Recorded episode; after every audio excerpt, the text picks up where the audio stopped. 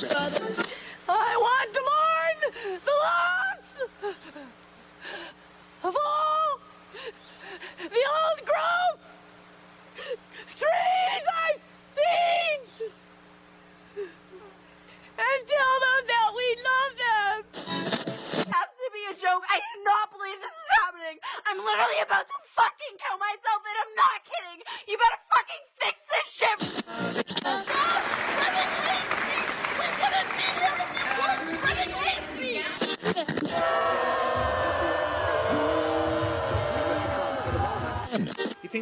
badger cares? It doesn't give a shit. Hi,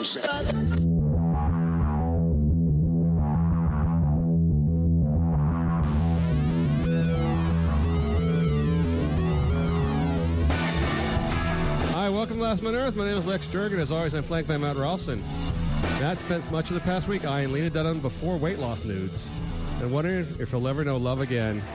Now, was that just you with the Adele records on, looking at the old Lena Dunham fat pictures? So the yeah the so the old fat pictures. so she's not fat anymore. No, uh, she's not slender, I wouldn't say, but she definitely lost. She lost a significant amount of weight. You can always tell in the face. Her face is much more slender, and uh, she's also wearing clothes. Actually, she's wearing the same clothing she used to wear before. It's always revealing. Only now you don't turn away with a stomach churn. with the stomach churn, she uh, you know, she lost weight, but I think you prefer the before, don't you? You like the ladies when they can't get off their backs. I mean, you know, at a certain point, when you look at what you're working with. Does it really matter? You talking about her or you? yeah. This week's show is sponsored by all the people bitching about the Raiders' move to, from Oakland to Vegas. The next time someone tells you you have to stay in some shitty city and can't go to Vegas, see how you feel. People bitching about pro football team moves. You're forever like infants. I don't get that. I mean, would you put up with someone telling you you couldn't move from Oakland to Vegas? That's like that's a no-brainer to me. I was just in Oakland and uh, Yes. not in the best of shape. They, they're not really taking care of the city too much. No, if someone move, if they move from like I don't know, even L.A. to Vegas, I'm like, oh, why are you leaving L.A. You know, to go to Vegas? I mean, Vegas is cool, but why are you leaving L.A.? But come on, you got to be allowed to leave Oakland to go to Vegas. Yeah, I mean, well, just look at the tourism numbers, really. Yeah. I, also, by the way, the Raiders have moved. I don't know. This is their fourth move or fifth move. People get very. Have you noticed people get very tied into their franchise, like as if it's like their family? Mm-hmm. And when they do something, either you know lose a lot of games for sure every season, or if they move, they take it super personally. Like it, it's like almost like a betrayal by their brother. Yeah. And they're like ready for murder, just about for murder. It's like a crazy. I mean, yeah, it sucks when your franchise moves, but usually your franchise moves because they're in a shitty town and you're not supporting them. So Yeah. it's like the Packers will never leave Green Bay, and it's a tiny, it's a tiny little area, but they do really well for themselves. People did not go to the Oakland games. I like this development of them going to Vegas because it, it almost seems like that Oliver Stone movie at any given Sunday. you know, like they're going to be the Vegas Raiders. Like it doesn't seem real right now. And uh, there's clearly going to be a bunch of gambling scandals. Um, you know, many many crimes committed, many drug offenses. do you think so? I wonder that people are like, oh, this is really going to put, this is really going to put a, t- a gambling taint on in the NFL. Like, hasn't there been a gambling taint in the NFL for the last fifty years? It's like the Raiders moving to Vegas really opened the floodgates for NFL betting. Like now, it's really going to take. It's really going to become a thing. It's only was like eight billion dollars last year. Well, it's just easier to get to the players. I mean, you see, when you watch games, you know, and you pay attention, there's like really, really bad calls. Oh, you're calling rig- You're calling rigging. Yeah. gambling rigging in there. Uh, it may be. I always wonder if like I always want to see a game where like one ref was paid by one side and the other ref was paid by the other side, and they're just overruling the hell out of each other. It's hard now with instant replay. I think for them to get away with a lot of shit. Mm-hmm. They get called out on stuff. I don't know. The, the whole gambling Vegas thing seems like a very 1970s thing. Like that's going to really be corruption. It's 2017. I think the corruption found the NFL a long time ago. Also, by the way, whenever your team gets to play the Raiders, you get to go to Vegas. So Yeah. there's that great excuse. Well, and the players are going to be. I mean, you know how those guys like strip clubs, right? Oh, yeah. I mean, I think that really, I'm not sure they're going to cover the spread the first five games until someone says, "Yo, you guys can't." Think about if you're a Jaguars fan or you're a KC fan or anywhere. Now you get to tell your wife you're going to Vegas to see the Raiders game. That's true. It's a huge, great excuse for you. I I don't mean, know. the the bars are they serve alcohol all night. You can get whatever you want, hookers. I mean, I think the quality of play is going to be quite low in Vegas. I don't care. I'm still going to the game. It's great. And by the way, the state, new stadium looks fantastic. You know, it's going to be just loaded with all. You can do Keno probably. There'll be Keno at the at the seats. you can do like Yeah. numbers. They'll be running numbers games like on the on the big screen. You know they're gonna have hot girl. You know they're gonna have hot girls working the stands. And they essentially won't have a, a home field because when the Eagles play, it's just going to be a bunch of fucking lunatic assholes from Philadelphia, right? Like, Yes, yes, correct. Which is great. I can't wait. I actually can't honestly can't wait to go. I haven't been to Oakland in, in several years because it's Oakland. I'm Yeah. ready, I'm ready to go to Vegas. Oh, by the way, you can get there on Southwest for like twelve dollars. yeah, I'm definitely going. If you wish to contact the show, hit us up on Twitter at Last Man Podcast or on Facebook, also at Last Man Podcast. I want to address a quick note uh, for those of you who wrote me wondering what happened to the show last week. Uh, we were, in fact, shut down by the FCC. Uh, FCC is an acronym for Brian got hella stoned and forgot to push record on his player. Brian, you have something you wish to say for yourself? Dude, apparently in Logic Pro, if you hit save before you pause the recording, it'll save everything except the audio files. So I had like the region lengths. It had all the notes I took down. The you know, Here's the this thing, is Brian, where you started technical- talking about technical- anal and all that. Techie nerd excuses have never ever worked. like in like 20 years ago, people went like, "Oh, okay." Like network guy walked in and said, "Here's what's wrong with your computer," and people just bought it no matter what he said. Yeah. Not anymore, dude. We all watch Microsoft commercials. We know what's going on. Not going to happen. Brian, you're ready. For, you're ready for giving. I will say it was our best show ever. It really dude. Yeah, it was sure. pretty good. and something it was thinking like the Beatles, re- you know, like they like 50 years later still finding Beatles recordings. You're like wondering, like, how can they not have found a Beatles recording after 50 years? Where was it? And all of a sudden they have a new album of like unreleased Beatles albums. So that's what's going to happen to this podcast, I believe. 50 years it'll be available like on some sort of digital digital outlet. Featuring Tupac. yeah, with hol- with holograms. All right, on to the show. Uh, Matt, you have some breaking news on the Kendall Jenner Pepsi ad. Uh, we all saw it. Uh, actually, we were talking this before the show. I don't know if it actually ran on television anywhere. It seems like it was one of those like pre Super Bowl YouTube releases to kind of gauge interest in it. And by the way, this is the Kendall Jenner Pepsi commercial where she uh, breaks away from her sort of trashy, tardy modeling and gets caught up in a peace, world peace activists protest march featuring the Wee Pals, uh, colors of United Colors of Benetton people marching in the streets for, for general peace, as they're apt to do. Uh, it was not received well. Matt, you have some breaking news on the Kendall Jenner Pepsi ad. Uh, yeah, they pulled the ad today. What? um, just over people bitching about it. They were like, uh, they thought about what to do, and they're they're probably like, why did people just notice this one thing that we did when we like do things every day that are, you know, probably either unethical or just sort of um, lame. But people really latched on to this one, and Pepsi was like, you know, we got rid of it. We made a mistake here, and we apologize to Kendall Jenner. Yeah, I love that they had to apologize to Kendall Jenner for being in their own commercial. Uh, for I mean, she still. I assume she still gets. Uh, no, she still gets to keep the money.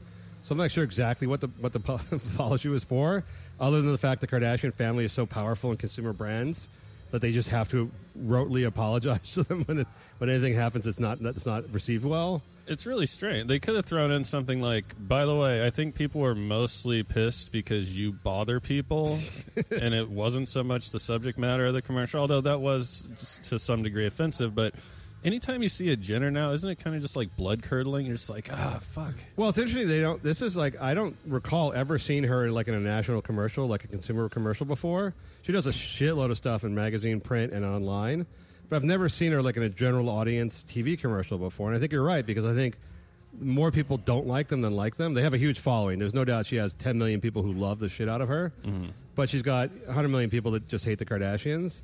So you don't see her in this stuff. But this was a clearly millennial targeted ad featuring the protest movements of 2016, 2017, just morphed into some sort of like weird, sort of multicultural PC pro peace stance. Well, because when you're looking at a normal, so say it was another actress like equally hot but not known as a Kardashian. like a Victoria, Victoria's Secret model or somebody, right? Or Kate really- Upton. Kate Upton. Yeah. Kate Upton. Like, you, you obviously know that Kate Upton doesn't believe in whatever she's endorsing, but with Kendall Jenner, you just you know for a fact, like you can just see that she doesn't really know what's going on on set. Like she just put her phone down and walked out there. Like she she's completely devoid of um, exuding personality, right? Yeah, or thought. I think I feel like she. To me, the the whole offense that they had to apologize to her for is she's like sort of like a trainable, like those like the retarded that you can teach certain, certain instructions to.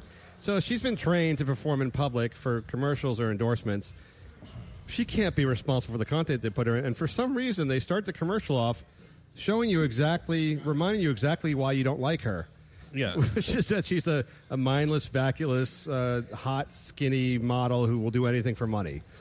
And then, like, she converts to like this peace march. Like, why remind you that of why? If you, if you just took the first thirty seconds away from that commercial, it actually is just stupid, but not like offensive in any way. Yeah. It's just a dumb, like I said, it could be Kate Upton doing a peace march in New York City and like uniting the world. Because Coca Cola 40 years ago did that. We'd like to buy the world a Coke thing where they people from around the world held hands and all drank Coke and got diabetes together, right? I mean, that was the thing. They had the black guy and the Asian guy and the brown guy and the white guy holding hands, and that was 40 years ago. So these, you know, McDonald's does it. McDonald's does the same thing. Coke, everyone, anyone who's selling shit that will kill everybody tends to make really pleasant, really pleasant, upbeat commercials Yeah.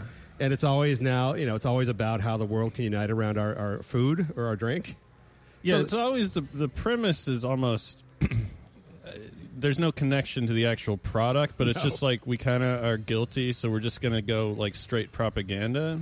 i don't that's how you see it because you don't you, you hate corporations i see it more as they think they believe rightly or wrongly that millennials young 20 somethings have a very positive association with like protest marches and peace and anti-trump whatever it is and that that's like a cool hip that's like that's the cool hip thing of this generation Yeah, is to go get involved in like an anti something march, and therefore having Kendall Jenner do that and give the cop give the cop a Pepsi. Would have been great if they shot everybody. The cops just shot everybody, or just the black guys. That would have been amazing. Oh, by the way, why did the black guys dance in the? Why were the black guys dance in the video and the Asian guy playing the cello? yeah, that's interesting. I, I have a theory that maybe the uh, whatever fucking awful ad agency that came up with this that maybe they thought she is black just because they fuck so many black guys. Uh, I don't know about that. That's a stretch. Because it would have made more sense almost for That might have come up in the ideation meetings. Wouldn't it make more sense for a black woman to make peace with the cops? It would have made more sense to have like Rihanna or somebody. Persian lady. Would have made sense, or somebody who's actually like even Rihanna would have made more sense only because she's accomplished in some professional pursuits. Yeah. So you know, like people don't hate, they don't like Rihanna. They call her slutty, whatever. But she's actually done well for herself in the music business. Say what you will about her, she's sold like seventy-five million album downloads or whatever. Uh, whereas Jenner hasn't done anything like like that whatsoever. The weird thing about it was like these agencies. We talked about this during the Super Bowl ads when the Audi and, and all the places in the construction company did that wall video uh, music um, ad.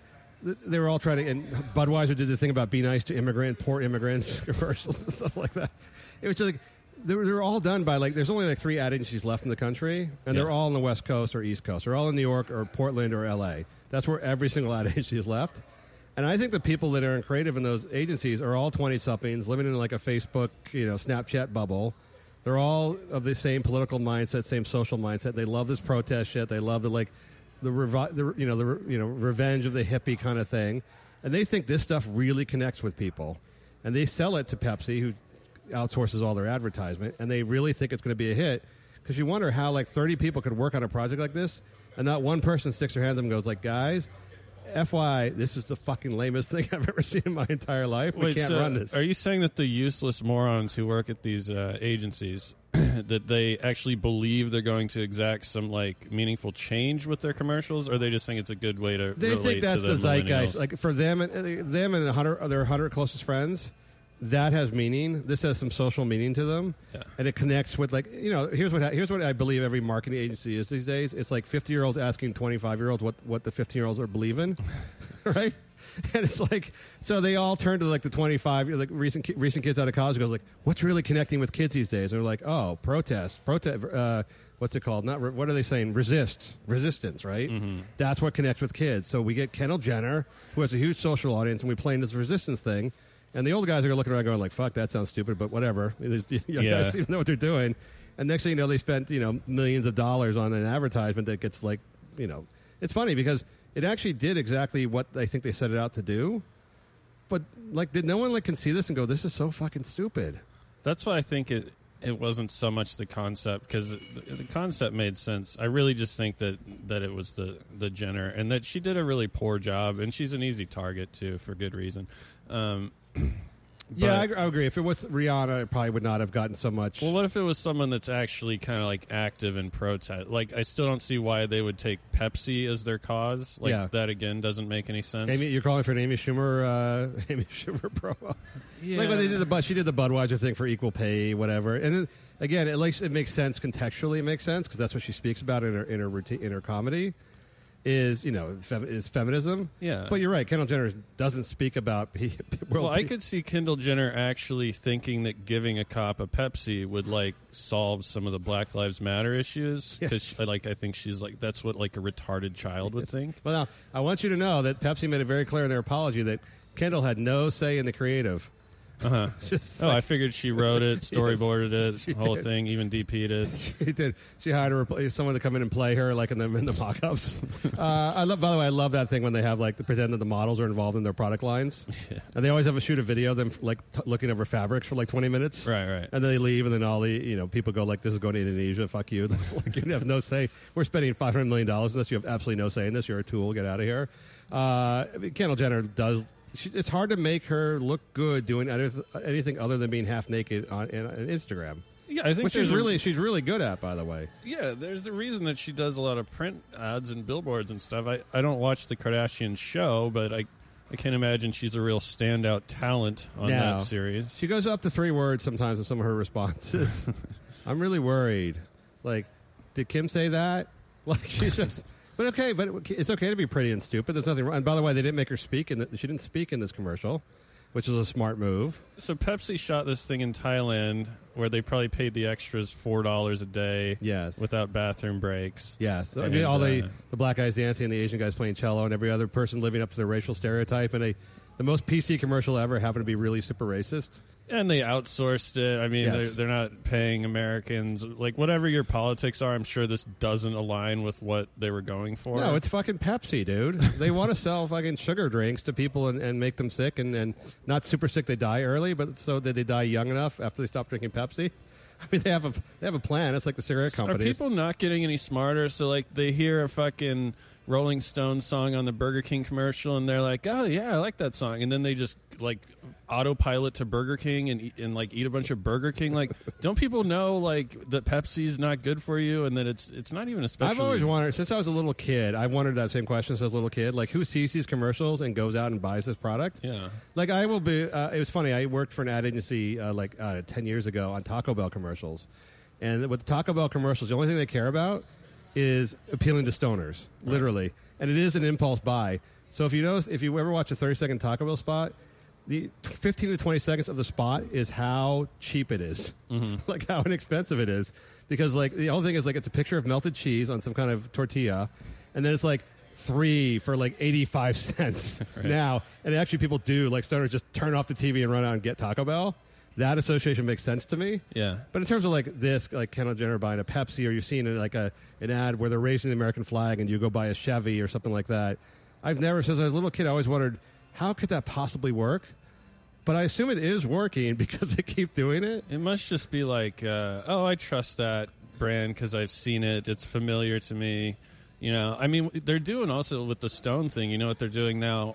I have a theory is they'll do like uh, two Whoppers for five bucks, right? And they'll be like, so you and a friend, and I think this is for really fat people who want to like fantasize that They they're gonna buy one for their friend, right. But obviously, ninety nine percent of people doing this two for one thing are just eating two sandwiches. yes But you don't want to say that to them because then they would realize how disgusting they are.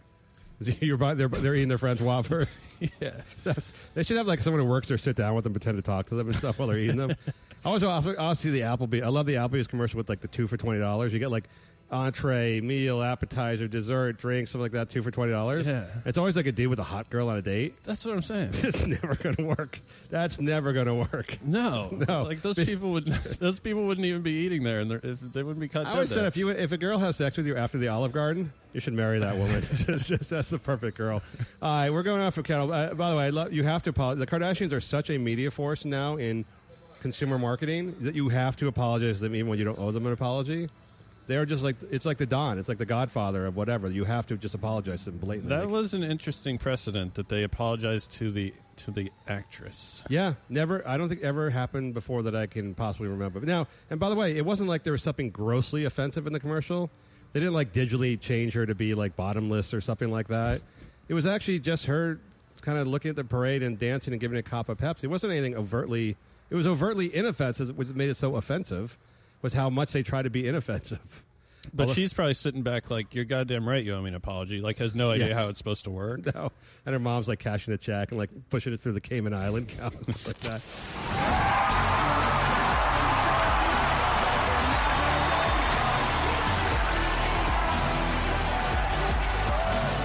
Bet, let me ask you. Uh, we talked about Lena Dunham in the opening and, and how you openly, I believe now it's, it's open fact you masturbate to the old photos.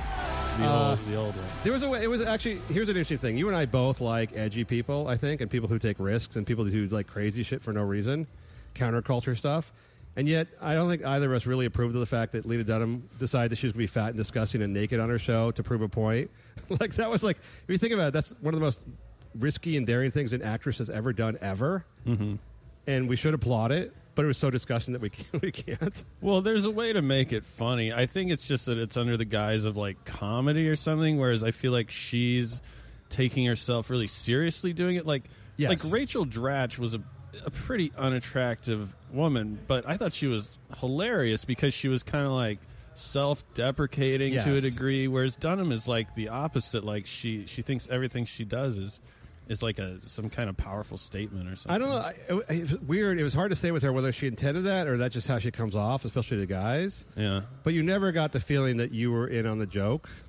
That it was like it seemed like it was more like her her point of being so ugly and disgusting and fat and naked on her show was just to make you feel uncomfortable, Right. not to like have you like be a Chris Farley, laugh at Chris Farley doing the Chippendales video, right? Which Right. is by the way still one of my like favorite. if Chris Farley, that was great. But if he actually, if it read that he thought he was coming off as sexy in that, it would have been really, really creepy. I think she knows. I think she inherently she's not dumb. I think she knows she's not sexy when she looks like that. Uh-huh. But I think she's trying to say is that men's opinion about sexy is wrong, and therefore she's going to stick it to them by you know the show is mostly for women. Let's face it. She's going to show how powerful she is by being unattractive, and yeah, because women when they get naked on TV shows. Like the whole fucking machinery stops. They have to fix the lighting and the makeup, the angles. Yeah. You know, they only agree to do it if their breasts look fantastic. I mean, there's a whole thing that goes on, which is why almost no American actors get naked in movies or TV. Uh, so her whole point was like, I'm going to I'm going to force the world to see that this is how women really look, and we still feel sexy. But doesn't her sort of general opinion, isn't it kind of that the, all the standards are bullshit and like everyone's sexy, which doesn't make any sense because then. well, yes, I'm glad you mentioned that because that's a great segue. uh, Your fandom of Lena Dunham into the fact that she actually lost. So she got this disease that I had to explain to you. Uh, you are not uh, really up on all the gynecological diseases. No, I You Googled it, just, like- though. Yes, you should do. pretty gross. You should get like a women's health book and just read through it a couple times. There's nothing worse than when guys talk about women's health, because clearly even the guy who know, thinks he knows about it has no clue whatsoever. I'm pretty sure Yeah. even male OBGYNs don't know what they're talking about. They're just kind of they're just kind of faking it. like because they're like probably in school they're probably like oh that's gross that's gross that's gross I'm not, I'm not reading that I'm not reading that and a woman just comes to their office and just like whatever just this it looks fine to me Yeah, I mean, wouldn't a female gynecologist be so much better as a man by default just because they've been like fingering their vagina for several years? Uh, that's a that's a very crude way to put it, but in the very least, they they have had their own female body parts and known other girls' female body parts, like they grew up with and seen in showers and baths and whatever else and pillow fights. I don't trust any male gynecologist now that you know women can easily be doctors. I got I got no trust for that guy. How come you're not a foot doctor? You know, It's a strange thing. However, you have no problem seeing female masseuses, so uh, that's interesting. that's interesting how that works out. So Lena Dunham got this endometriosis, which is like an inflammation of her uterus, and she on her on her Lenny. Are you still reading Lenny letter? Are you still signed up for that? You're a paying member of that. she decided to document, of course, being the very open woman she is, document every single medical visit she had and all the outcomes of them with photos. Uh, women, by the way, women find other women's medical problems very empowering, whereas men really just don't go, want to give a shit about other people's medical problems. Until they're dead, then they might say Yeah. they're sorry. Guys aren't posting like hemorrhoid photos and and um, you No. know asking for a, a pat on the back or anything. No, when your buddy dies, you're kind of like, oh, what happened? like, that's just, that's the extent of how involved you are. Uh, so she got this endometriosis, and she was like a good 30, 40, 50. Uh, she's really short. I don't know how many pounds overweight she was, but I can't put it in, in like five two perspective. probably like 35, Yeah, 40. she was definitely definitely chunky, and uh, so apparently, like she decided, she, her doctor told her to lose weight because it, her, her weight, her, her over, being overweight was either hurting her endometriosis or just causing her more pain with cramps. So she got a healthy diet, went crazy on the yoga, and lost dropped like thirty or forty like within four months. Because in the show, on the current show of Girls, she's still the old heavy Lena Dunham that you've been looking at. and uh, uh, is tugging one out. Is that still crude? Are people- kids still saying that? Um, but in, you know, currently in her in her current live performances, she's this new slender Lena Dunham. She still, unfortunately, looks like Lena Dunham. There's, there's always going to be that issue. right. So uh, you can lose weight. It's just really hard to change the face. Uh, but here's the thing. So all her detractors came out. All these people, her fans, I mean, her detractors, her fans came out and got a number of them came out and got really angry that she lost weight and called her, literally called her a traitor for losing weight. Um, is there really no way Lena Dunham can possibly win? Because because people hated her when she was fat, and now people hate her that she lost the weight and she's healthier. Uh, and the second question is, should we care? Because we don't like her that much anyhow. Yeah, I mean, she's kind of between a rock and a hard place here in that this isn't the 80s movie where you, you kind of go from unattractive to hot, um, you know, removing a, the ponytail or uh, whatever. So I just, I don't see it really happening with her, which is maybe why she uh, was never concerned with taking care of her body whatsoever because, you know, it Well, was her, like, her commercial success clearly never resided on her looks, right. which so, is, liber- I guess, liberating in a way. Well, and she can still find guys to fuck. I mean, even if you're gross, like you can go to Barney's Beanery and some guy's gonna fuck you. Uh, but Well, it's funny you mentioned Barney's Beanery. Isn't that your hangout? I might uh, drop by occasionally. Well, yeah, now it would. She has a she has a regular boyfriend. He's a musician, and I keep forgetting his name because I just I think I just inherently feel so sorry for him subconsciously. like I keep forgetting his name, but he's a legitimate musician, like a legitimately semi successful musician, and uh, it seems like a normal looking dude too. So yeah, I think for every woman there is at least one guy, no matter what. But here's the thing. So for all these years, she talked about how like you know she's in this body positive movement, which means like however your body is today, that's you, woman. You know, be proud of it, be happy with it. But clearly, and also there's this conceit that goes along with it that I'm also really healthy, mm-hmm. which when you're 30 is probably okay, but when you're 50, you're going to be dead. So we talked about that with that obese woman that had to give birth in England. And her doctor said she was a okay and 100 percent healthy, which you and I clearly saw was not was not the case. Right. And yeah, I mean, yeah, your heart rate, maybe your blood pressure is fine at 28 when you're obese, but at 48 you're going to be underground. So the very thing Dunham's sort of identity was hinging on, or the whole time she was claiming that you know she was a, of a healthy weight. I don't know whether she was doing that, but certainly a lot of people were. Uh, turns out that uh, maybe it was detrimental to her health the whole time. Yeah, it may not have caused the, illness that she got, but it certainly made it worse.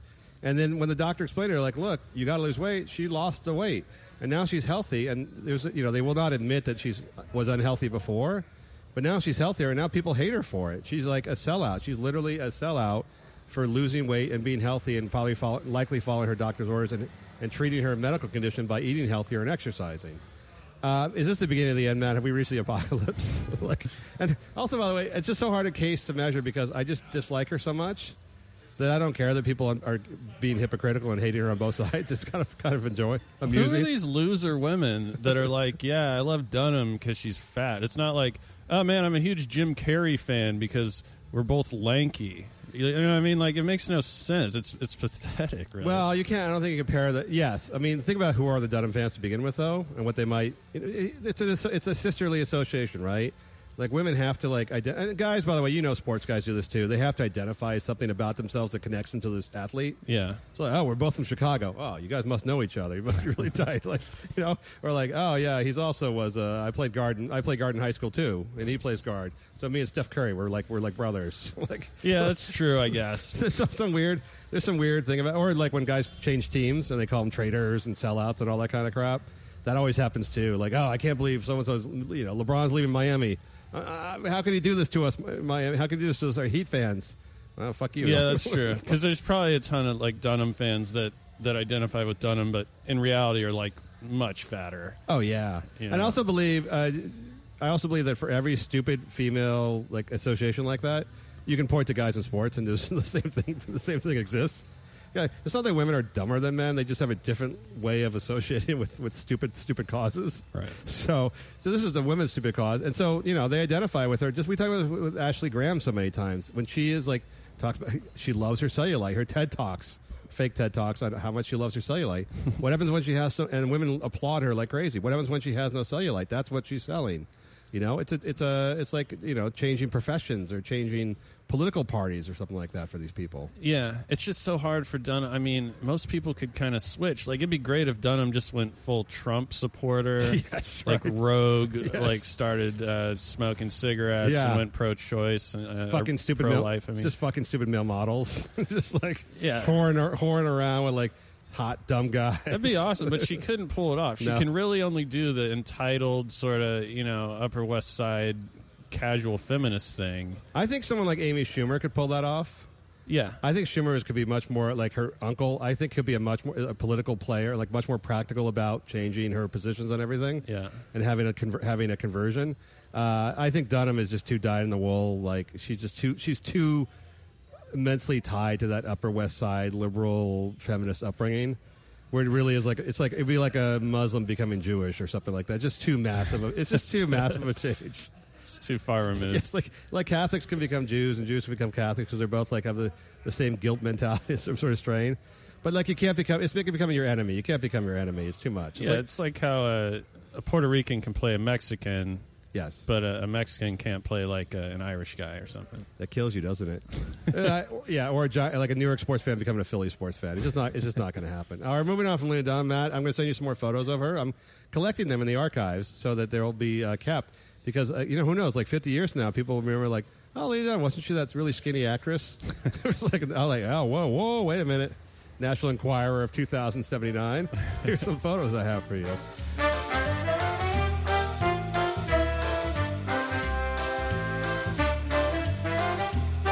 Matt, I want you to explain in the new segment this week. Uh, last week's segment wasn't recorded, but the, week, the segment segment before that week was recorded and did really poor, tested very poorly. uh, I really just go by my, what my mom says. Well, the first Seinfeld didn't do that well, you know, the Yeah. first season. No, that's true. It was I mean, almost it was it pulled her. They only shot six episodes, right? Uh, they changed Kramer out. They changed a few characters out. You're right. People forget that. Uh, so here's what I want you to explain. So D- David Spade, uh, who actually I forgot about the last five years. Before five years ago, he was always like the prototypical like ladies' man of Hollywood, like mm-hmm. for no reason. He would just have like young models. He'd be out like at the Lakers game with young models and stuff like that. And he was he got he before DiCaprio got bigger in this area. It was like David Spade was the guy you pointed to as like then forty something guy who had was sleeping with girls half his age for no reason you could explain other than his name was David Spade.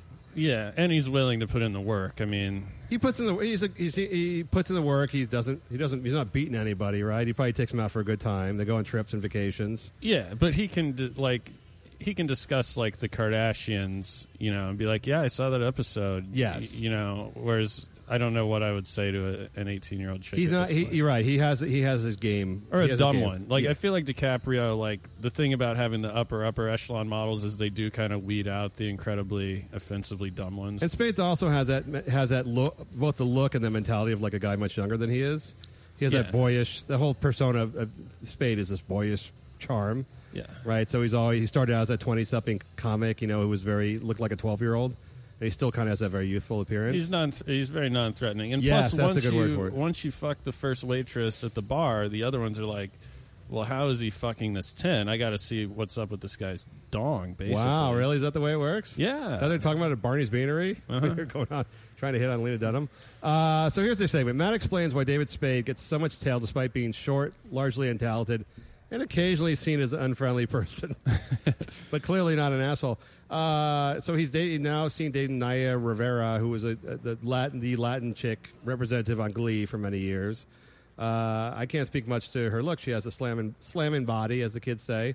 Uh, she's got new big breasts. She got married, by the way, like two years ago for like a week to some guy. Uh, she's gone around a few Hollywood guys before. But how, Matt, why don't you explain why David Spade in his fifties is pulling tail like he's pulling? Well, you know, there's a, a few factors, like you said. Like he's very non-threatening, but he's not like a, a pussy because he plays like kind of an aggressive, uh, potentially dickish guy. You know, his character is that he's kind of a prick. because he's little. Like he'd stand up to you, right? yes, he's the little. If you're a little com- comic, you have to play the prick. it's just there's no way around it. So he's got the prick thing. So there could almost be like a like a negging thing going on because I feel like I feel like he can maybe switch from nice guy to prick. Like he might he might throw a few jabs at you that that slice a little bit, maybe maybe a few little lashes, but you know he doesn't mean them. But now you're still like, oh man, I desperately want this guy to like me. You know. Are you speaking now in the role of a girl or your, yourself? Yeah. Just you're creeping me out a little bit. just let me know when you're switching characters. Use a voice or something. Uh, well, it's true. Well, would you say it starts with his money by any chance? Um, yeah, but there's a lot of rich guys out there. I mean, being familiar, being in movies. Yeah. I don't know that like 20 year old chicks that he's going after watch a lot of those movies, but you know, they Google and they're like, wow, very impressive IMDb page. Well, when he, when he tells you like I'm going to pick you up and take you to Adam Sandler's party, Yeah. that works pretty well, right? That's a good pickup line. He's really familiar, you know. Uh, he's got a reputation as fucking a lot of chicks, which you know chicks chicks like because they need to prove themselves to other chicks. Um, but yeah, I think it's just a combination because he's not like a hard, like a straight up player guy in a leather No. jacket. That's No. kind of creepy when they're kind of flaunting it, you know. No, he does not look like he's trying at all. He's got No. like scraggly face. He's got like the b- baseball cap on. He looks like he's like home, semi homeless. I think he puts in a lot of work, you know. I think he does a lot of socializing, a lot of meeting chicks casually and kind of putting in, you know, maybe a few dates to really get in the in the pants. He's got the famous friends too, and, and Sandler, Chris Rock, the other guys he hangs out with. That probably helps too. Like I think, but this is really turned. This segment's been turned on its head by you, really coming out as a fanboy, a David Spade fanboy. I mean, he must have like you know how there's message boards for uh, all kinds of different things. Like I guarantee there's like a Hollywood like Soho House chick. You know, I don't want to say gold digger, but a kind of chick that's attracted to rich guys. Yeah. Message board, and I'm thinking maybe David Spade can just just fuck like a Go through it. like a banshee. What do you? What do the women get out of this whole thing? By the way, I always, I always wonder about. He's not going to marry them. I always wonder what they get out of this whole thing. I've always assumed that they thought there's a chance they could get him to marry them.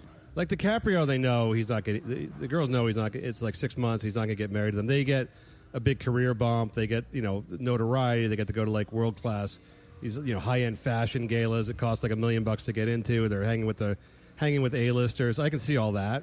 If you're if you're an up and coming model, I could totally see that. I don't think they get, they get the same thing out of David Spade, fucking David Spade. Well, probably not as many perks, but they're probably like, look, I mean, I'm a hot chick. Everyone's always wanted to fuck me and been really nice to me, and he's got to marry someone. The same way that guys will go up to chicks and be like, well, you know, I probably won't be able to fuck her, but I'm still going to try. You know, what else am I doing? Yeah, I give up mostly. I give up mostly. It's, I give- but I'm going to go ugly early, dude. You're just you're really selling this whole thing. I out. really think it's just a. I mean, first of all, you know, being David Spade and having the money. But if you were just like a kind of well off guy in his late 40s or however old Spade is, that dressed cool and could hold a conversation on uh, current shows and pop culture, like really knows a lot about pop culture, at that point, it's just a numbers game of putting in the hours, you know? And It is a good. I think it is a good vantage point to work with the young ladies, especially of Hollywood, because they're all on shaky. They're all on shaky career grounds. yeah. Like they I think they inherently know, especially when I think his the, the girlfriend just turned 29 or 30, and she knows. I mean, it's been five years since Glee, and those things haven't picked up. Yeah. She knows she's not like booking the next big uh, Tom Cruise movie, right? Right. So she's looking at what comes next. I used to work with the, the Playboy models, and they knew by 23, 24, you got to start looking at what comes next. Yeah. And what comes next is a dude. It was never like like like where do you go from doing Playboy videos and like being in magazines and go to party parties in Cannes and stuff like that? At some point, at there's some age, and it's a young age, at which you no longer get invited to that shit. Yeah. And people aren't paying your bills. I mean, someone will pay your bills, but it can't be like just random dudes. You got to find like one guy to do that. Yeah. And they turn their attention to that. So I think that's plays in his favor as well. Like you said, an older guy, very st- seems very stable, very ni- likable. Probably owns a lot of real estate. Mm-hmm. Somehow the girls always fi- go for guys who have strong strong asset portfolios in real estate. Well, and he's going to know that, you know, at a certain point, because 95% of these chicks are looking for a gig in entertainment, he's Yes. going to say, uh, she's going to say, "Hey, uh, I noticed they're uh, doing that new Sandler movie. Could you bring me in Yes. for that?" And he's probably got a threshold of you know if that comes up in the first five to ten times, you're immediately kicked to the curb because they know exactly what you're after. But you know if you're the guy too, you got to think about. So I'm going to make you the star of this Adam Sandler movie. So you make all this money and start fucking some guy that has more money than and is younger than me. Like, why would I possibly want to do that? No, Sandler's already doing that. but yes, I can see I can see the role of hot girl who walks by the car in Grown Up three or four, whatever it is, the pool, the pool swimsuit li- uh, lifeguard or something like that. I could definitely see that. You're right. I think it, it all makes sense to me now, Matt. You've explained it to me, uh, and also made David Spade seem like a really cool guy in the process. So you guys should hang out sometime. Well, I mean, I have a few stories. You're a foot you're a foot taller than he is, by the way. I, I will say that I one time, I have a few not well. One time I was at the Grove watching a movie, and he came in and had them set up a uh, folding chair for him, like to to watch the movie. Like I don't know how. Like a high like a baby high chair. No, no, no. Like there were the movie was sold out, Yes. but someone like some usher came and like he came after everyone, like right when the movie had started, as if this was in any way necessary. By the Yes. way, like I think so no one would bother him. Yeah, And so he came in and watched the movie by himself in like a special chair. But That's- like, who do you call for that? I don't know. Anything, anytime you do something that sounds like Howard Hughes might have done it, you really, you really shouldn't be doing that. You got I was just impressed, that, not that that not that he did that, but that he could do that. Uh, well, yeah, sure, at, at the Grove Theater, I think for fifteen bucks you can get that. You get that. Sort try tipping, try tipping a guy like five bucks there, see what you get. you get a lot of shit there. All right, uh, David Spade, you came out of that segment much better than I actually thought you would.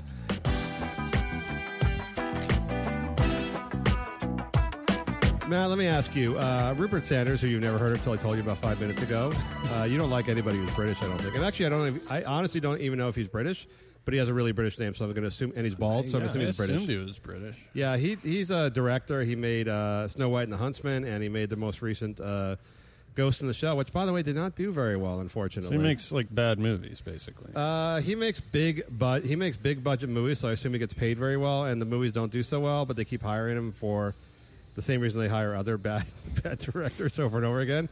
It's like the uh, Hollywood directors. There's definitely a few talented directors, but Hollywood director gigs for like blockbuster films seems to me like NFL coaching jobs. right. Where it absolutely does not matter how you did in your last job.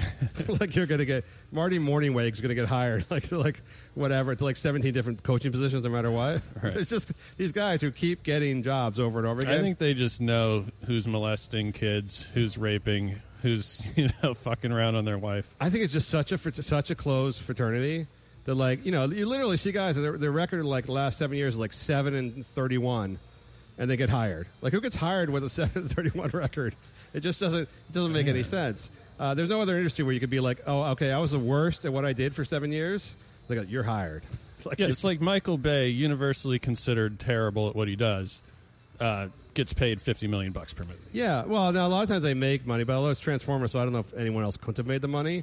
But Ghost in the Shell is a little more risky of a project, as was Snow White and the Huntsman. So neither of them did very well. But I don't know if you can blame this guy. Snow White wasn't a horrible movie. I haven't seen Ghost in the Shell. But here's the bigger point. Uh, Rupert Sanders was caught. Uh, this is a few years back now. Uh, I swear I saw the photos, and he was going down on Kristen Stewart in the back of a car in France. Uh, which is, a, if you think about it, if you're married, he's a married. He was married. She was not at the time. She was uh, uh, heterosexual, lenient at the time. Um, apparently, although if he just went down on her, maybe she was a lesbian. I don't know. British, Well- British Jews are kind of effeminate, Seems like she was kind of right. Like he's not a real masculine guy. but maybe she didn't like the dick. Maybe she just she didn't like dick. pushy about him going down on her. Well, think about it now. She dated that guy from Twilight before that for like four years. It's possible she never really had much dick. So Uh, yeah, I'd assume not. She might have just been a. le- I might give her up. I might give her some credit on that lesbian thing.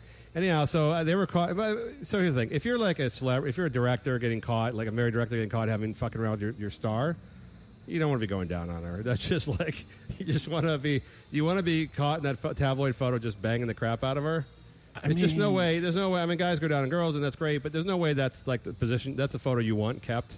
No, I, I mean, I always kind of felt like the going down on her was not like the first thing you did, right? Well, they no, they were shots of them kissing and stuff like that, but I mean, there was no there was no humping pictures.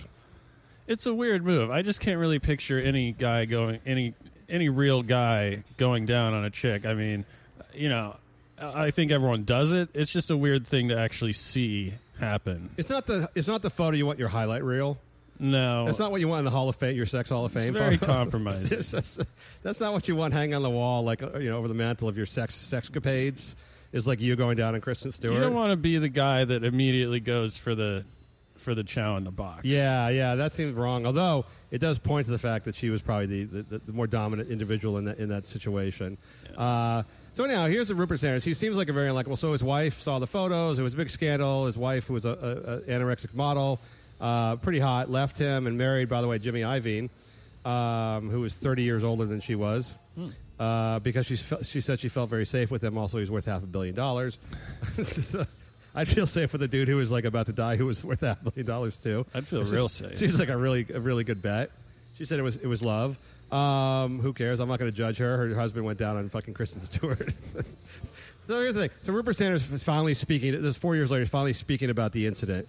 And his take on it, he seems like a complete jackass, both because he's a director and British. You have to imagine that- that's a huge jackass category yeah. uh, is that uh, he said it was just a momentary lapse of reason, and he completely has mostly completely forgotten that you know the whole the whole thing was for you know like you forget this, but his whole point was like an artist as he is, he's an artist, a craftsman, uh, needs these kinds of experiences in their life, these disruptive, out there, just go for it experiences, uh, to be a true artist. This is what you need. And I was reading and thinking, like, okay, he's a huge prick, but also, isn't he kind of right? Does don't aren't aren't the really great artists, not necessarily Rupert Sanders, aren't they ones who just fuck up everything in their personal lives and just do stupid things and take wild chances that have no chance of success and injure themselves with drugs and women and booze and gamble and do all sorts of horrible stuff? Isn't that true of like musicians and filmmakers and anyone in the arts that has really actually been mostly good? Uh, well, it's a self-serving story. I think having money and a lot of free time and just probably generally being a- little unhinged to begin with to pursue a career. I mean, you think of like Richard Pryor would probably be the someone I would think of the most that kind of, you know, I mean, if he was working insurance, would he have been self-destructive? Probably not, but he also would never be able to hold down a job working insurance. So, yeah, I think it is inherently a, a type of person, or at least a lot of people have those characteristics but I don't see why it would prohibit you from directing like a, a Snow White and the Seven Dwarves movie if you didn't fuck around on your wife. Well, Snow White and the Huntsman. Well, that's that, that's the you know obviously one of the uh, you know sort of conundrums of Hollywood is most of these people work in very mainstream, you know, pablum type material, Yeah. and then call themselves really avant garde artists. yeah. And he probably does some. yeah, I'm sure he's done some more edgy shit outside of the big paychecks he's gotten. But these guys all see they all see themselves as artists, as edgy artists. And I don't know if they like live. It- to me, I've never wondered if like they live this fucking lifestyle to like prove to other people that they're crazy artists, that they're carefree artists, or if it is like you said, the nat- people are drawn to this business because that's their nature. Yeah. But isn't aren't like Tom Hanks boring people just boring people on screen as well? Aren't really like think about most of your favorite musicians or most of your favorite people who create entertainment or art. Aren't they mostly just fucked up people who like fucked up their personal lives pretty badly? Well, oftentimes, I mean, I I do think it gives you some cachet, but I just don't feel like how much it would apply to this particular guy. like, so You you can't you say you can't compare going down on Chris Stewart like Jimi Hendrix like just doing fucking shitloads of drugs. No, you can't. Kurt Cobain just shooting up heroin and like not the same, not the same. Because those guys probably think I need this to to write this. Or I I don't know what they're thinking, but I think it's like I know David Bowie was like that. Like I think he actually wanted to get on heroin so he could write songs about kicking heroin mm-hmm. or the the trials and tribulations of being on heroin. I'm pretty sure that's true. Um, but this guy is no David Bowie. Uh, you know, like other Both, both British. other than that, it makes me wonder. Like, I'm sure Artie Lange, for example, is not getting busted with coke and heroin so he can have a new bit, right? Like, no, No. one's intentionally sabotaging themselves for the sort of inspiration or, the material. No, he gets busted for coke and heroin because he always has it on him. and anytime the cops need an easy bust, just because they're bored, Right. they just go over to his place and arrest him. It's just like there's a 99% chance it's going to be a bust, a clean bust. See, this, it makes me hate this guy so much because what he was saying, if if it was, let's say Artie Lange, I'm trying to think of someone who's like Yeah. pretty troubled. Then I would be like, uh, I might give it some credence. Yeah. But this guy went down on a lesbian in a car, Yes. and he's directing kind of crappy, kind of pussy ass movies. Yes. So well, I mean, everybody sees themselves as everyone for a while saw themselves as Quentin Tarantino. Every director, There was a time before that somebody else. They always like see themselves as these very like edgy, leading edge directors or filmmakers or artists or musicians. Every band that comes along thinks they're like breaking the mold, right? And they have to like they all end up doing drugs and they're doing fucking crazy shit because they think they have to. Yeah. Uh, so yes, he was doing those movies, but I, I- will you agree with, or disagree with my general premise that unstable people who do stupid shit generally make better artists? Uh, it, I think it just it would depend on the art. Like directing a big budget movie is not so much in the realm of art as it is like a regular job almost. Like you're essentially just corralling people. Like didn't and- Polanski have to have to butt fuck a fourteen year old girl to really make, No. make his movies? See, yeah, I'm not buying that. It's see with him, it's like if he was, I'd respect him if he just said, you know, I make these movies. I, I wanted to fuck Kristen Stewart, and uh, it's it's my Nickelback theory, which is if Nickelback thinks that they're a good band, it means they're a horrible band. But if they know that they suck, it means they're kind of awesome because, the, you know, they're just playing people basically, and and they're aware of it. Um, this guy sounds delusional as fuck. I, I, I, have you ever met a director before? Yeah, I mean, they're really obnoxious. They're really like, and they really do. It doesn't matter if they're doing like a you know Adam Sandler movie or they're doing like some French avant-garde film. They're both they're all the same. They see themselves as these, as Picasso. It's just the way it's just the way it is. I feel like maybe that's why he's he's acting this way because if he's on set and some you know he's like, uh, "Hey man, you're doing this all wrong. What the fuck are we paying for?" You know, and then the guys in the trailer like, "Isn't that the guy that went down on Kristen Stewart?" Like, you got to be a dick. Being a dick is a huge part of being a director because you know what? If you're a nice director, no one's gonna listen to you. Yes, that's also another. I know another theory you have is why women don't direct because you think they have a tougher time being a dick on set. Yeah, I think there's more empathetic in general. Yeah, there always there's always a story when like when, when Angelina Jolie works a movie or whatever, how she really connects with the crew. And I was like, "That yeah, that's not going to work. you got to fucking either yell at them or hit them. Just hit them Yeah. because these are all hardened chain chain chain smoker angry people, and they're not responding to your connection. To your connection, they they're like animals. You got to beat you got to beat them or you scream in their ear. Nothing's gonna nothing's gonna happen. Yeah, it, it sounds like an Asperger guy. Like it'd be like you know everyone's had that friend that's like, uh, dude, check this out. A couple weeks ago, we all went out. I got so wasted. Check this out. I drank almost a full bottle of wine, and you're like, oh. So you just have like a way different understanding. Like you just have poor social skills, and you think that would be impressive. Right. Like I feel like this guy thinks he's a huge rebel because he licked Kristen Stewart's pussy in the back of a car. Uh, you know, it's a thing. It's a thing you can put on your resume, I suppose. I mean, he's always he's always going to be associated with it. She's she's a big star and a lesbian, by the way. So you can compare him, by the way, to uh, other girls who've gone down on her. We're getting to that uh, six degrees of Kevin Bacon thing with her vagina. Yeah, it's, it's funny you mentioned bacon. Uh, it is uh, it is going on, but uh, you know what? Actually, in this segment, I've learned to actually accept uh, uh, Kristen Stewart's lesbianism as be, maybe be more real and all along Yeah. because of the guys she's been with. I'm now thinking maybe that did sort of give a lot of uh, credence and sort of uh, you know indication that maybe she was lesbian all along based on the guys she was picking, and the fact that she picked this like squirrely director dude to go down on her does seem like a lesbian move. Well, is Robert Pattinson like? Is he like a normal guy, or is he kind of a puss? He's a he's a puss. Okay. Yeah, he brings his guitar and plays emo music on set.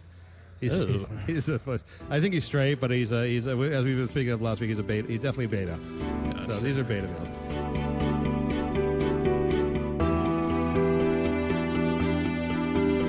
All right, Matt. Let me ask you. This email from Dwayne conveniently uh, is a conf- great compliment to me. So thank you, Dwayne, for this. Uh, why are you the person in the media brave enough to say that Pamela Anderson is fucking Julian Assange. I want to say I called. I think I knew before Assange that if Pamela Anderson was fucking Assange. Yeah. I knew this early on. The minute she brought him the first fucking vegan sandwich, the vegan picnic basket to the embassy, I knew she was going there to have sex with him. And it's not an easy thing to say because he's not like a, a prototypical outside of rape charges. He's not a prototypical ladies' man uh, that you would say. You don't think like he doesn't look like a player he's infamous though. He's he's notorious. with the ladies. No, I mean just in terms of he's like Oh yeah, he's got a bad boy reputation. he's really the first kind of celebrity that's just like a real life like Bond guy. Yeah, but he's like he's also like kind of a, a weakly looking pale guy who lives in an embassy closet. So he's not exactly like uh, we we were talking about this uh, on the site this week about this Australian guy who's having like in his candy candy shop mansion who's having sex with four women a night. Yeah, yeah. Like in his remote mansion. He's not exactly that guy. He's more like a bookish. He's more like a bookish hideaway somewhere. You know, he's more like a, a John Nash, like a beautiful mind kind of thing, like locked in a library, writing on the walls. yeah. I don't think Anderson picked the fact that Ander, Pamela Anderson keeps writing poems about what a sexual beast he is. Although she won't use those terms, but she keeps using terms she thinks nobody understands or about sex. is like indication that uh, she's clearly making this up mostly in her mind. That how Yeah. sexy he is because I don't recall uh, Julian Assange is like I don't know fifty or whatever he is. I don't recall anyone ever calling him sexy before. That has never really come up. There's Yeah. no- he never lists like he never does make people like hot hottest guys things well, like the that. subject matter he's engaged in, he's like, we're releasing these war crime documents. Hundred Like, thirty-eight thousand. it's like, is that really what's on your mind right now? I don't know. Uh, so here's the thing. So I did, as Dwayne points out, I did call this uh, that she's fucking him now. So she's apparently now seen him six times last two months. The Ecuadorian embassy people are talking. They're scuttlebutting and saying that she's wearing, coming over in increasingly, increasingly revealing outfits. He's like, wait, so he's allowed to have visitors, right? Yeah, you got as many visitors as possible. So could he just order like prostitutes to the embassy? Uh, Escort services? well, he's he's got probably pa- got a lot of Bitcoin. He's got Pamela Anderson, I think. I guess you don't want to be too obvious. I mean, here's the thing: if you're Assange, they're watching. They're watching the front door. Obviously, someone's watching the front door. yeah. So you can't have like if you have prostitutes coming over, that looks bad. I think for WikiLeaks. I was just picturing like a, an escort chick, but he's like, wear a Domino's pizza uniform. Wear an Ecuador, Ecuadorian uh, native Ecuadorian dress, come over, say you're here for a trade meeting or something. Uh, he doesn't have a lot, so he really he was like one of those guys who didn't have a lot of chances. And here's Pam Anderson, who just out of the blue lives in Los Angeles, but comes to London all the time now to fuck him and bring him like bean pies, PETA PETA approved like vegan food. Uh, which he probably hates, by the way.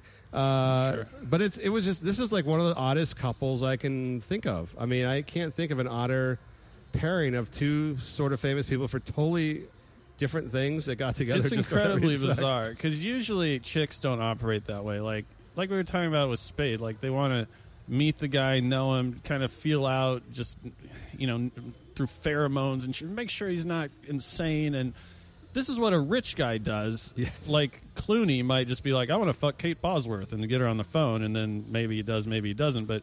I've never heard of a woman just deciding she wants to fuck some guy and then actually putting in the resources and following through on doing it. And actually putting on like a, a, a low cut dress and a picnic basket and bringing him going over to meet him in the Ecuadorian embassy. See, I think it's great for Assange because, like, remember when the Celtics won the uh, championship and they asked, uh, is it Brian Scalabrine? They go, uh, "Do you feel weird getting this championship ring when you didn't play a minute in the finals?" And he goes, "No, because." You know, five years from now, no one's going to know that. They're just going to know that I won the championship. Right. So no one's really going to, 10 years from now, realize that he was fucking like the kind of weird old Pamela Anderson. When oh, he you just, think it's gonna be a great th- great mark on his Wikipedia page? yeah, in the future, when he just says, you know, I was fucking Pamela Anderson, you're like, well, yeah. Because he's never, he's never, as far as I remember, no had any relationships with any famous women before, and she's never, as far as I know, not had relationships with other people that weren't rock and roll stars or, or actors. So this was like, I, I always, I honestly feel like she had a meeting. She got like a few consultants together Yeah. and said, "Look, I'm 50. I turned 50. She's turning 50. I'm turning 50.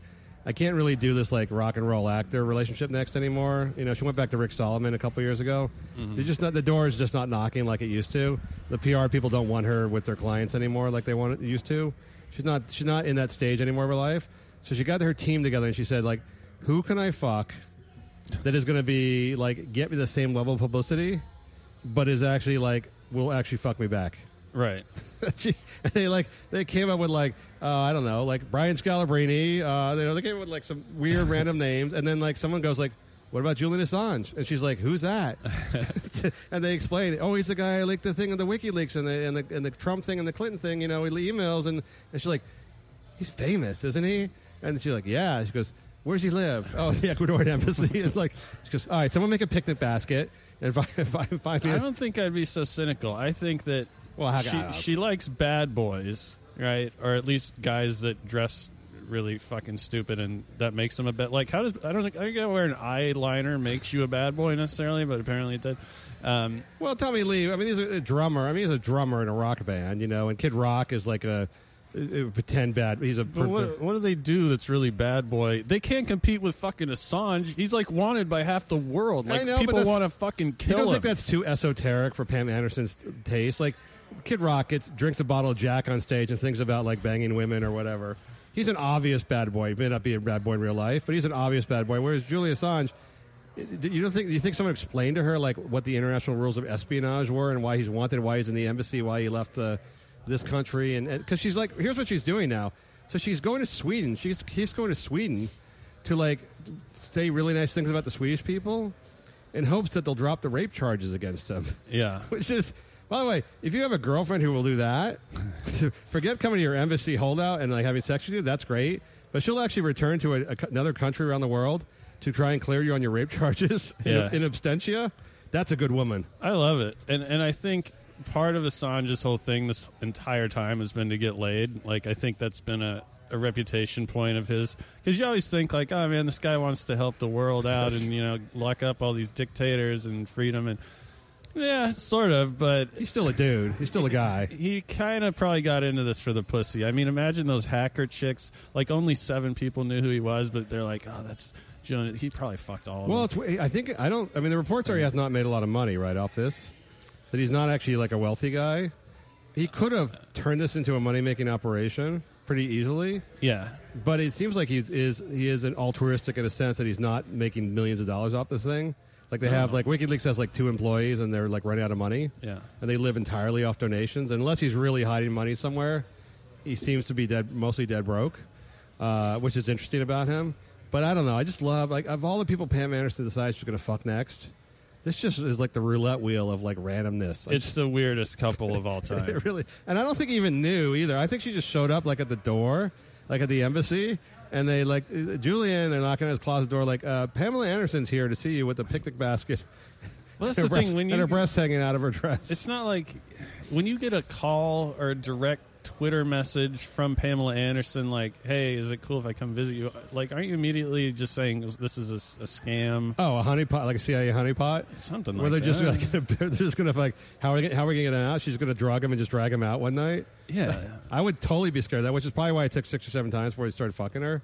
He was just too, he was just too nervous. she also has a hepatitis. I know she's. Uh, don't forget, Matt. She's on the mend from hepatitis. She's cured of hepatitis, and she only wishes the rest of the world could be cured as well. Oh, I didn't know it was possible. Remember, she about a year ago. She took. She went on this. She took this medication. It cost like forty grand. Do you remember the story? She took like this really high end medication. It's, it was a, a test medication for hep, curing hepatitis C or whatever she had, but it cost like the treatment cost like forty grand. It's not covered by insurance. So she paid for it. It worked, and then she went on Instagram and kind of bragged about it and said everyone should try this. you know, I really hope everyone should try, try this. And then it turned out it was like forty grand, like you know, uh-huh. at best. And then it was kind of like, okay, that's kind of sucks. You're kind of rubbing it on people who can't afford I forty just- I grand. don't know if I'd trust those sandwiches. If you're talking vegan sandwiches, imagine all the slicing Oh. of ah. tomatoes and cucumbers. And, like, if you watch Chopped or any kind of cooking show competition, people will cut themselves all the time and then they'll try and hide it from the producers and judges Yes. and, like, act like they didn't. So I now know that in restaurants, when a guy cuts his finger off, he just continues making cornbread. I assume there's. I just assume there's there's blood and boogers in everything I'm eating. It's just Yeah. when I go out, it's a safe assumption. I hope people are like, a, "This restaurant's so clean or this restaurant's so dirty." I'm like, no, you're still getting fecal matter no matter what. you ever see that study when they test? By the way, they test those mints. You know, they give away at their cash register. Yeah, yeah. And like 97 percent of the time, they contain urine. It just, it's just they just get random, not randomly, because guys go to the bathroom to wash their hands, or women, and they come out and they grab the mints, Yeah. and they there's urine like in those things. It was like nobody thinks. You don't see them that much anymore, though, don't No. they? You do see them sometimes. They're individually in, wrapped in now. Mexican restaurants. Yes. They'll have the little tongs, Yes. as if someone couldn't have stuck that up their ass. Yeah. but, um, yeah. N- normally they're individually wrapped. Probably a direct result of those those uh, It, it always reminds me of the story when I went to the Dodgers. I was in the Dodgers one time in the Dodgers VIP area, the whatever the eating area before the game, and uh, uh, Tommy Lasorda uh, was in there, and uh, it was they had the sneeze guard over the salad bar. And Tommy Lasorda just puts it, uses his hands to grab shit. out of the salad bar. just like just grabbing the lettuce with his hand, just like with his big paw. Like going, all right, thank God we got the sneeze guard. Tommy's, Tommy just came out like John. He's, he's grabbing the salad again. All right, we're, we're dropping. Uh, Dwayne, by the way, you're right. I, I deserve credit for that. I'll never get it. I feel like I almost I almost put them together. It was like a match match.com. How often you think? I mean, just you think it was just a random Tinder swap? Like it just came up. They like he swapped her, she swapped him, and it just, it just matched. it's possible. I mean, uh, I don't. She still, from far away, she still looks good. When you get close up, it gets a little dicey. Well, maybe she might be. Well, yeah, it gets dicey. She might be a lot smarter than we think. Because I mean, he- he's not no. going to die in that embassy. Like at, at some point, there's going to be a break, and he's going to become like, if he gets out, this this international celebrity. He's going to be on all the news shows, and he's already doing that to a degree. But it's kind of sad because he's. Well, you think about what where are these girls that we're talking about who are like dating David Spade, the ones that are like in their twenties or whatever that are thinking about next the next step. Well, now that imagine that girl's fifty, so she's had twenty five years of experience in this game, so she's fairly savvy at least. She might not be smart, but she's at least fairly savvy about like what do I do next. Yeah. And I think I just randomness of Assange, just like a fucking wheel of fortune. This uh, WikiLeaks guy pops up. It could have been like Putin. It could have been like you know like a South American swimmer. It could have been any random person, and just she's just fucking cock goblin on fucking Julian Assange. That great stuff.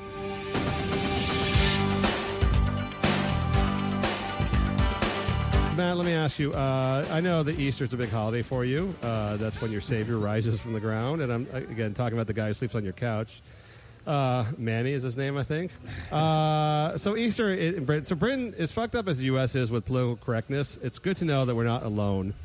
England actually is like I think surpassed us in terms of like political correct speech, modified everything to make sure no one's feelings get hurt, and because they have much more restrictive or less liberal freedom of speech laws, they can really crack down on shit like really wholeheartedly.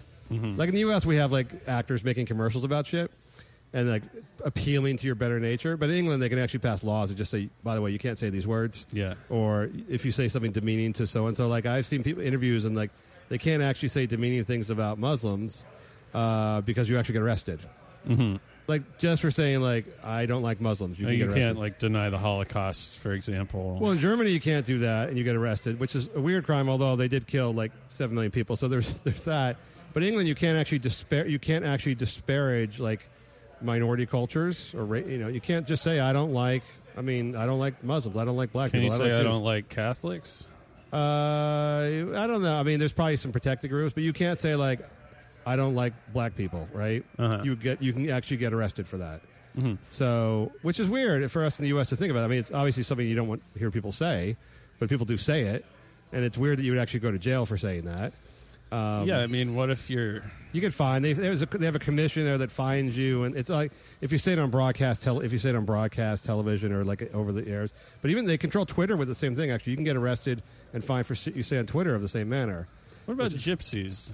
Aren't there like Oh, you can say whatever the fuck you want about gypsies. No one likes. I was gonna say like are there some groups you're not supposed to like? they're always stealing your shit in train stations. There's always two. Gyp- and by the way, when you see one gypsy kid, there's another gypsy kid stealing your wallet. Oh yeah, They're always they're always working. They're always working in tandem. just pull up outside your house and start littering. And You're like, I think they actually are protected though. Uh, you can rip on them, but the, here's here's who the British are scared. The British are really scared of the Muslims, and I again I don't know if they're like, especially in London where the population is like thirteen risen to thirteen percent Muslim, and and rising by the way since Brits are not having sex with one another, but they are importing a, a hell of a number of Muslims who are having lots of sex and creating babies. This is we talked about this with Israel I think in Palestine before. This is just a numbers game.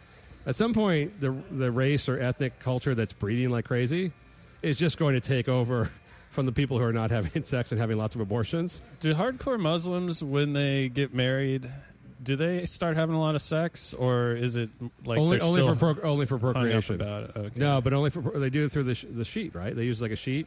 I thought that was a Hasidic I think it's the same. I think it's the same rule though. They're not. I don't think they're allowed to touch the woman's body. I don't think they're. wi- They're not allowed. To, I know they're not allowed to dance with their wife.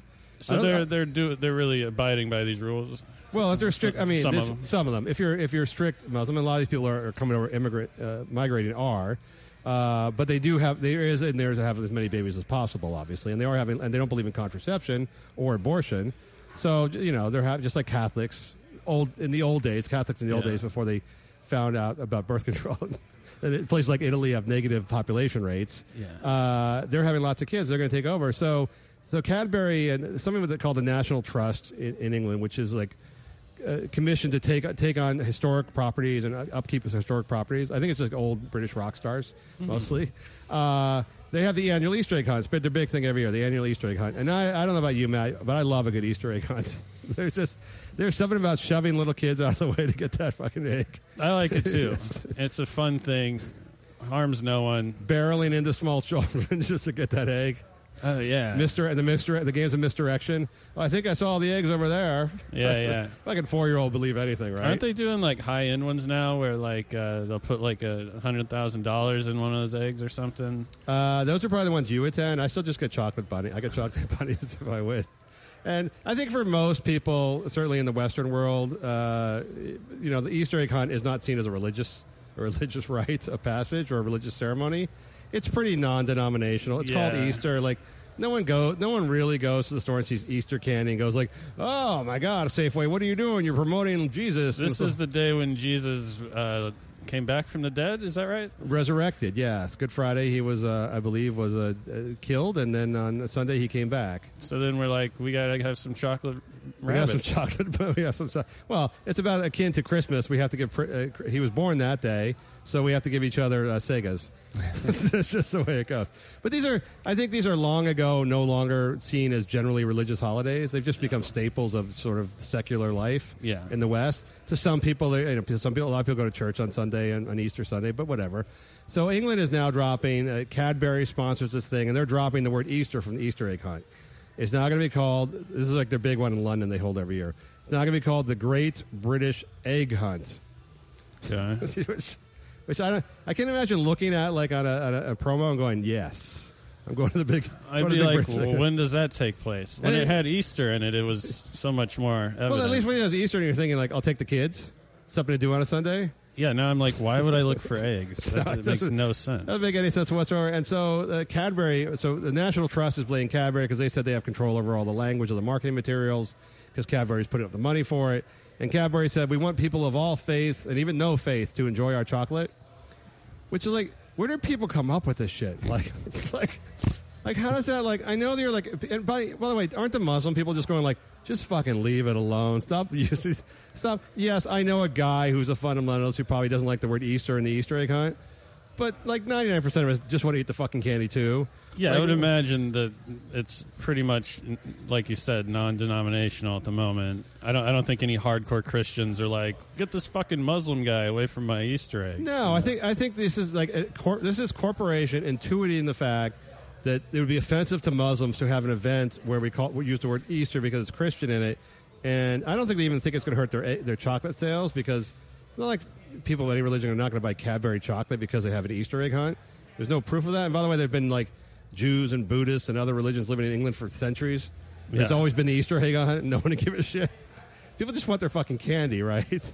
Well, yeah. I think I think it's mostly I think these things are mostly corporations intuiting themselves like this could be offensive. We must stop it. Or maybe there's one guy on the internet who makes a comment about it, and like a, a religious cleric, you know, and they go they overreact, way overreact. Taking the word Easter out of the Easter egg hunt seems to me like a massive overreact, overreaction Yeah. to a problem that doesn't exist. Yeah, because you're assuming first of all that, that Muslims have a huge problem with with like Christianity in general, which uh, probably a, a very small minority do, but that's already kind of condescending and racist. But then it's like, well, so what if I'm like some hardcore fucking Mormon? Am I going to be like, oh, you got to take Ramadan out of the Ramadan ceremony because I, I don't agree with Ramadan? And then like, so what? Now we're just all fucking like communists, basically. I, there's so much cow. People don't just as a general note. People don't know that like uh, the Muslim population in England is about six times what it is in the U.S. per capita, and it's growing much faster in, in Western Europe and England. Although after Brexit, I don't know. But because of the population rate increases in those cultures as well, it- London is now 13% Muslim, and it's projected to be like 30% in like 25 to 30 years. Mm-hmm. It's growing really fast. So I don't, but I don't know if they're like Cadbury chocolate, which I assume just used to kill, used to use slave labor and kill lots of people. is is they seem like crusading types. I don't know if they're actually trying to appease the Muslim, if they're trying to appease the Muslims because they're scared they're going to blow up the Cadbury factories, Right. or they're just like so fucking PC in all these corporate boardrooms and mar- it's really the marketing departments of these places that they just like invent these problems to fix them before they're even pro- before they're fixing the yeah, I, th- I think it's because, like I said, if some Muslim dude uh, wrote this letter and was like, uh, you know, you got to take the Easter part out, wouldn't you be like, well, this guy's a fucking piece of shit. You know, like Yes. why would we listen to this asshole? Well, but if he was an influential, uh, you know, cleric or something like that, and he's going to like, I'm going to boycott, have a boycott, whatever. I, th- I just think they're so fucking scared. I mean, even if you looked after the last uh, uh, attack, the terrorist attack in London, they just refuse, refuse to say it's like a crazy Muslim dude. They just refuse to say that. right, right, right. And it may be somewhat irrelevant to the fact that he was a crazy Muslim guy, but there aren't no really crazy Christians ramming through like with their cars in Buckingham Palace. They do other crazy Christian shit, but they're not doing that in particular because they don't, you know, that's not in their in their crazy magazine newsletter to do. They do other other stuff, but they just won't say. They just won't say it, and it's because there's like this fear, and it's like always wondering me how like this is a weird situation we live in where like a minority group has so much influence over the majority right. that the people in power, you never really seen this throughout history, the people in power actually kowtow to the minority group. That's never been, I mean, you know, Sharpton and Jesse Jackson used to run the, the Rainbow Coalition boycotts and shit like that. And they do, you know, as a small number of people, they would cause semi big disruptions, but nothing substantial. There was just always some, they got paid off and did some, oh, you know, Black History Month homage to them and then they went away. Right. This is really like a whole society, like a majority group in the society kowtowing to a minority group in society. Yeah, it is sort of like voluntarily relinquishing like your culture, which say what you will about it is, you know, white people have culture too. And and, and I just I just don't see how I just really don't think if a if a Christian said we want to all participate in uh, this fucking camel race, but we can't call it the, the Ramadan camel race, that everyone would be like, "Well, you're you're just a huge fucking racist." Yes. Um, so, but why should it work the other way around? If one dude says we got to take, because I don't think anyone said it, like you said. But if you No, think about say- it, nobody would say it. Why, they'll- yeah, why would you give all the all the power to a group that necessarily doesn't even really want it? This is one of those rare instances when people like people like to say this is why people voted for Trump, and I never really understand what it means. But this is like one of those rare instances where I can see like if you've been going to the damn Easter egg hunt for fifty years with your family, it's been a big family tradition, and all of a sudden there's no, it's no longer called Easter; it's called the Great British Egg Hunt, and you realize and you learn why. This is when I go like, yeah, I'm voting Trump. It's like, Right. I can see this being like one of those things where like it's not even like it's not like they're like oh g- gays are allowed to be married now and that bothers me because any any sort of you know uh, rational like you know per, advanced person thinking person would go like okay you know whatever I don't care it's fine for the gays to be married but taking Easter out of Easter the Easter out of Easter eggs is so fucking stupid and inane and it doesn't you know it's not like you know the, the anti-gay laws were making gays unhappy the Easter word Easter and Easter egg hunt was making nobody unhappy and now they're just doing it anyhow just to fuck with me Yeah. that's when I vote Trump And when you start with this, by the way, when you're like take Easter out, then someone's going to be like, yeah, but it still symbolizes the resurrection, so we just can't do it anymore. Yes. And now we have one less fun thing we can do. yes and now the kid I can't barrel into those kids We got to stop apologizing, you know. By the way, here's a here's a plan I've learned as I've gotten older. Don't barrel into the kids or like mess up with the egg hunt. Just wait till they collect all the eggs and just, just steal their basket. just so just too easy.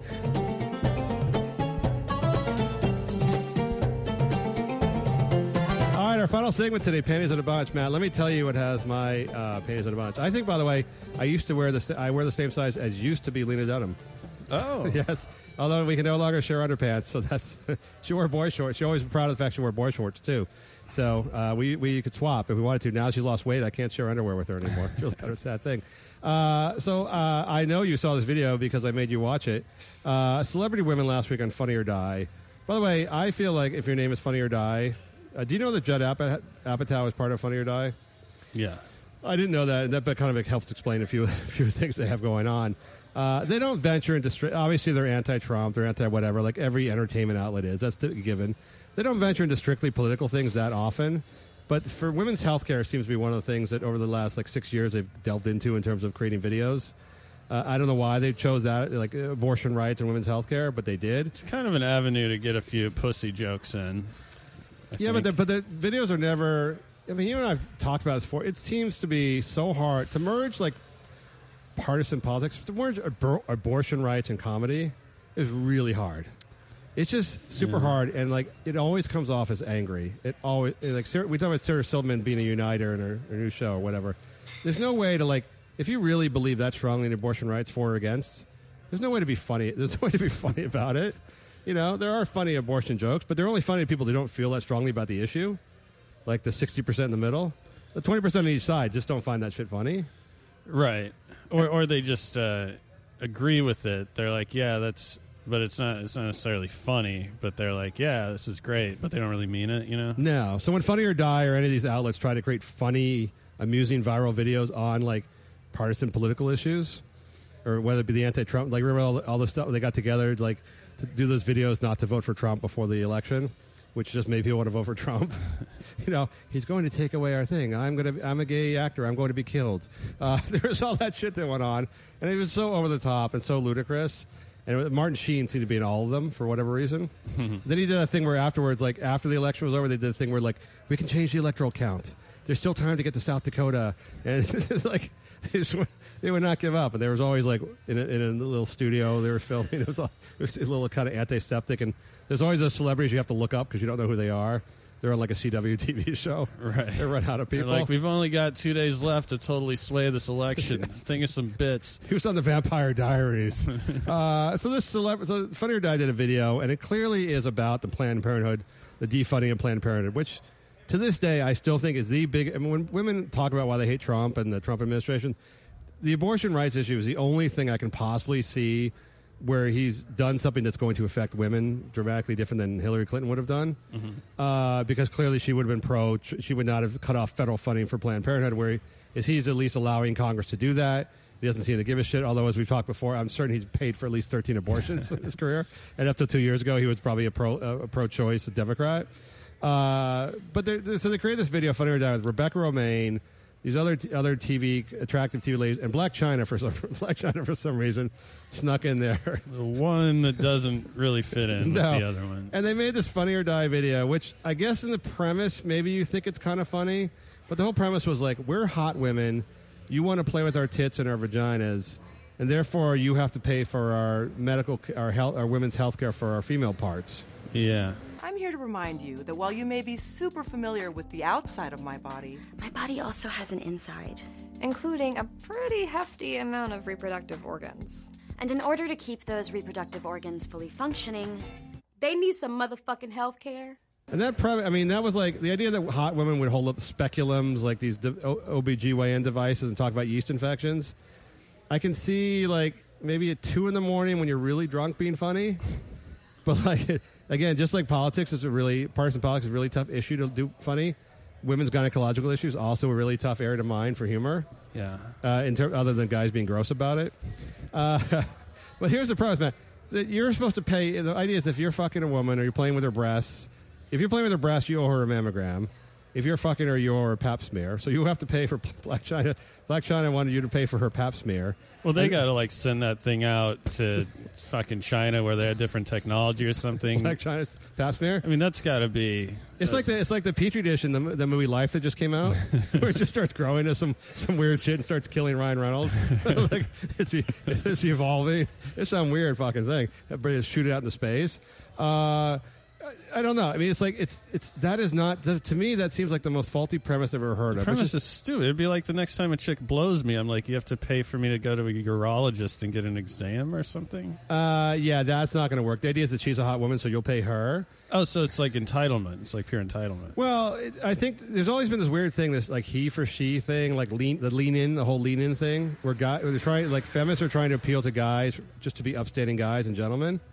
Like the whole idea was like w- guys don't don't respond to feminists, uh, uh, you know, feminists uh, yelling at them to like not be rapists, to not be all the things guys are naturally. And so the whole idea was like to appeal to their gen- their, their Sir Walter Raleigh gentlemanly side and uh, like masculine, the masculine guy who takes care of the woman thing, and then they would then appeal to men to be the kind of man that takes care of women, like the you know traditionally they always did. Uh, that also, by the way, does not work. But at least it's, at least no one's yelling. So the idea is like, if you're going to have sex with women, you should vote in favor of women's health care. But as far as I know, the only thing that's changed is just Planned Parenthood funding, and they always ma- seem to mask it as like Planned Par- defunding Planned, federal funding of def- uh, Planned Parenthood means women will no longer get their basic gynecological services. Whereas we know it's almost entirely an abortion question, and they won't say that because that's even less funny than the video is now. like, but but I would actually like hot women for abortion would actually be a more interesting video to watch. Like you know, I mean, just like even when Scarlett Johansson came out and said she had like two abortions. Really? At least yeah. At the, at the National Mall when she gave her speech. Oh, that's Uh, kind of went down a couple notches in my book. Really? Well, in terms of attractiveness. Oh, way, way up in mine. I just thought she was kind of prude. uh, but that was like I listened. I listened to that part. That was interesting. Uh, but listening to Blac Chyna talk about how you should pay for to, to keep her yeast, her, her vagina from getting yeasty. I don't know, man. That seems like that seems like a rough, a rough go. I mean, I'm sure Blac Chyna has had multiple f- abortions that she didn't pay for, and you know, frankly, I think it's good that she's getting rid of these children. It would end up to be failed rappers, fucking, you know, breaking into your car. Yeah, she's lo- she's allowed the ones uh, that were made by relatively wealthy guys to live. it's a real, it's really a sort of a, a dystopian future that you read about in these young adult novels, where like only people with money will be allowed to have babies. Yeah. she's kind of done that on her own. Like she checked the 1040s, the 1040s on the guys who got her pregnant, and if they're not into the seven figures, then she just aborts. She just aborts them. So we should be paying for her abortions, probably, but aren't you supposed to not say that? Yes. Aren't you supposed to pretend that you're not having a bunch of abortions? Yes, and aren't women, by the way, supposed to be equal to men? That whereby asking men to pay for their health care because they're having sex seems extremely sexist. It's very sexist, and it's it's also insinuating that women don't enjoy sex and that they're not responsible enough to keep from getting pregnant, which is a really easy thing to do. Well, they're they're basically analogizing themselves to like a car or a dog or like something a possession a man has that he must take care of if he wants to keep. It's almost the same thing. Like you must you gotta gotta gotta go to AAMCO to get your transmission fixed because you owe it to your car because you love your car. I would like that. I would watch that commercial. and Go, yeah, I love my car. I'll take it to AAMCO. but like that much Blac Chyna going like, hey, you might fuck me one day. You better pay for my you better pay for my what, clitoris, whatever. Yeah, it's ah. frightening. It's like, oh, so if I go around town fucking women, am, I- am I paying like on a per capita basis? Like now half my paycheck is going to Planned Parenthood just you get a because. Like you would get like a, a Department of Health Services bill. like how many times you did, and like here's here's what you owe in Pap smears. It's completely asinine, and I don't know if they're serious about it or not. I think they're desperately trying to find for fu- amusing viral ways to get to get this political message out. And like I said, I just think it's impossible. I think, I think honestly, as much as I hate the angry women screaming with the vaginas on their heads, I think that i- more effective than these stupid videos. I know they're thinking the opposite, and that they, how this it is somewhat distasteful to have all the vagina head ladies running around screaming, and that turns off every guy. But I honestly think that is a, still a more, relatively speaking, successful way of doing this. And Re- Rebecca Romijn and all these, uh, mo- you know, TV act- wealthy TV actors talking about how you owe us money for for playing with our tits. Yeah. Uh, it didn't make sense because look at this. Either it's a group of women doing this, and there's no reason why you would logically pay for a group of women's sexual treatments when you're not having sex with them, or it's actually the woman you're having sex with, and you would break up with her if she give you a bill. if she gave you a bill for, I mean, yeah, you might you're going to pay for your wife or girlfriend's health care if need be because you're a nice guy.